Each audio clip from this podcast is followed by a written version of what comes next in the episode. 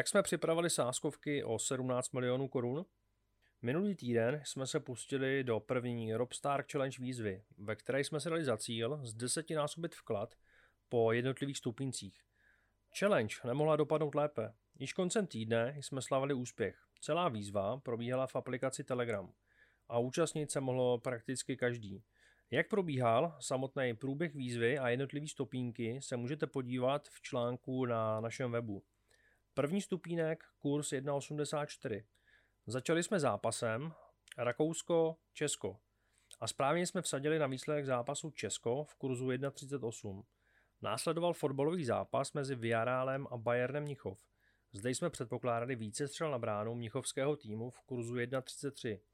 Oba zápasy jsme analyzovali správně a první stupínek byl náš. Druhý stupínek, kurz 1.71. Na druhém stupínku na nás čekaly tři události. Za prvé jsme vsadili na výsledek neprohry španělského týmu v zápase Frankfurt FC Barcelona v kurzu 1.21. Za druhé jsme věřili ve výhru Česka v hokejovém utkání proti Rakousku v kurzu 1.30. Poslední událostí bylo hokejové utkání Vaiksio proti Frolundě, při kterém jsme vsadili na větší počet gólů než dva v kurzu 1.09. Třetí stupínek, kurz 1.81. Na třetím stupínku jsme navázali na úspěšnou vlnu s vítězným týmem Salzburg, který bojoval proti maďarskému týmu Fehervar, kurz 1.38.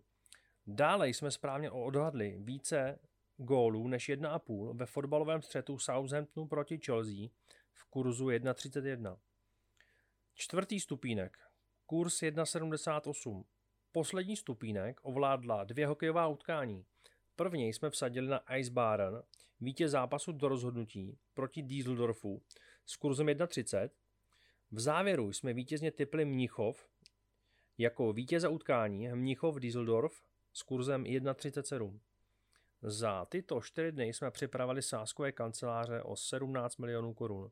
Do naší historicky první Robstar Challenge se přihlásilo 1700 lidí a společně jsme dosáhli zhodnocení 1013%. Včera nám odstartovala naše druhá výzva a znovu úspěšně v kurzu 1.81 jsme vsadili na tři zápasy. První stupínek naší druhé výzvy odstartoval tenisový talent eh, Kasper Ruud, kterého jsme vsadili jako vítěze zápasu proti Runovi, kurz 1.17. Dále jsme věřili Opavě, na kterou jsme typovali v kurzu 1.21 proti Prostějovu, jako na vítěze zápasu bez remízy. Posledním zápasem bylo fotbalové utkání Renders Freya proti Midland. Zde jsme vsázeli na neprohru Midlandu v kurzu 1.31. Pro všechny, kdo se nestihli účastnit, nezoufejte. Až nám dojede druhá výzva, čekají na vás další. Budeme vás včas informovat.